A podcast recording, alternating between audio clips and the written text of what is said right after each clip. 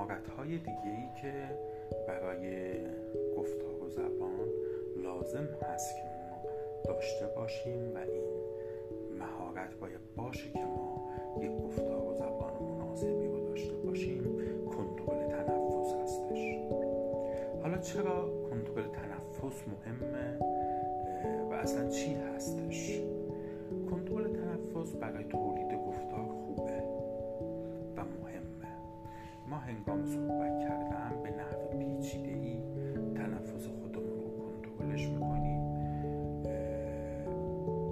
و این توانایی از اولین ساعات زندگیمون از لحظه ای که متولد میشیم و شروع به گریه کردن می‌کنیم به وجود میاد. و سپس از طریق قانون کردن و سر و صدا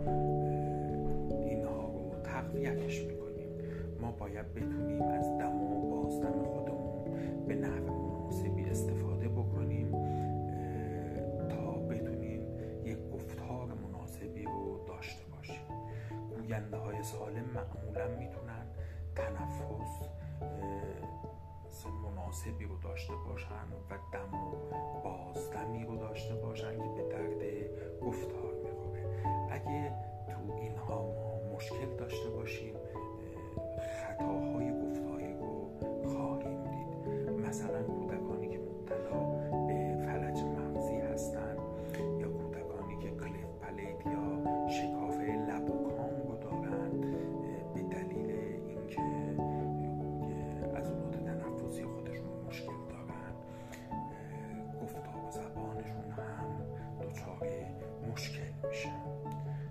چطوری می‌تونیم این تنفس رو بهبودش بدیم؟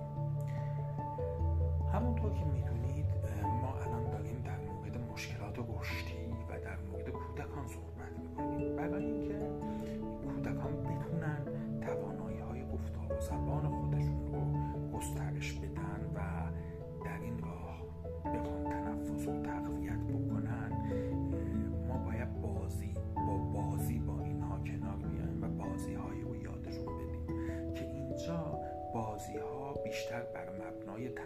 تنفس مثل فوت کردن هستش. مثلا روی پوست دستشون فوت بکنیم. یا روی شیشه سرد فوت بکنیم تا بخار کردن رو این کودکان ببینن. یا روی آینه این کار رو می‌کنیم تا کودک متوجه بشه که تنفسش به هوا داره خارج میشه. بچه ها ابتدا اولش فقط نگاه می‌کنن سپس شروع به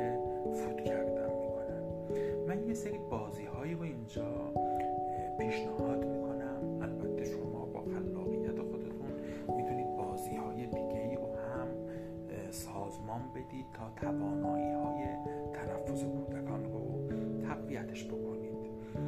از بازی های فوت کردنی می‌تونیم یک ظرفی رو آماده بکنیم و داخلش شامپو یا صابونی رو بریزیم و کودک با استفاده از نی داخل اون فوت بکنه. خب طبیعتا حباب هایی تشکیل میشه و کودک چون از این حباب ها معمولا خوشش میاد باعث میشه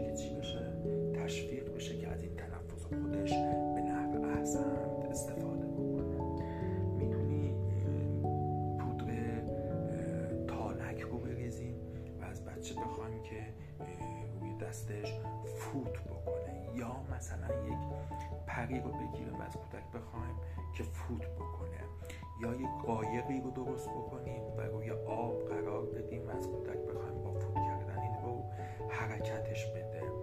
یا اشیایی که با فوت کردن قابل حرکت هستن.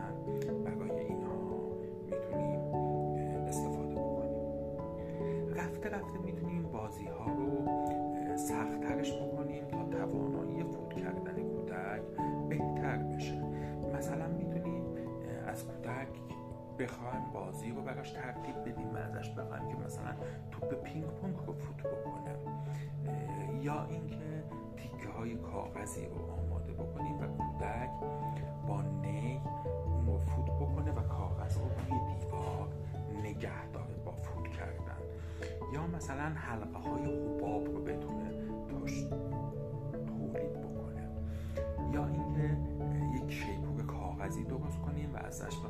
فوت بکنه داخل اون و این باعث میشه که این توانایی کودک وضعیتش بهتر بشه. یا می‌تونیم از میکروفون استفاده بکنیم که کودک خوشش میاد و شروع می‌کنه به فوت کردن. اصولا هر نوع اسباب بازی که با استفاده از باد و فوت کردن میشه در واقع انجام داد رو می‌تونیم با کودکان تشویق تنفسیشون استفاده بکنیم و ازشون بخوایم که این کار رو انجام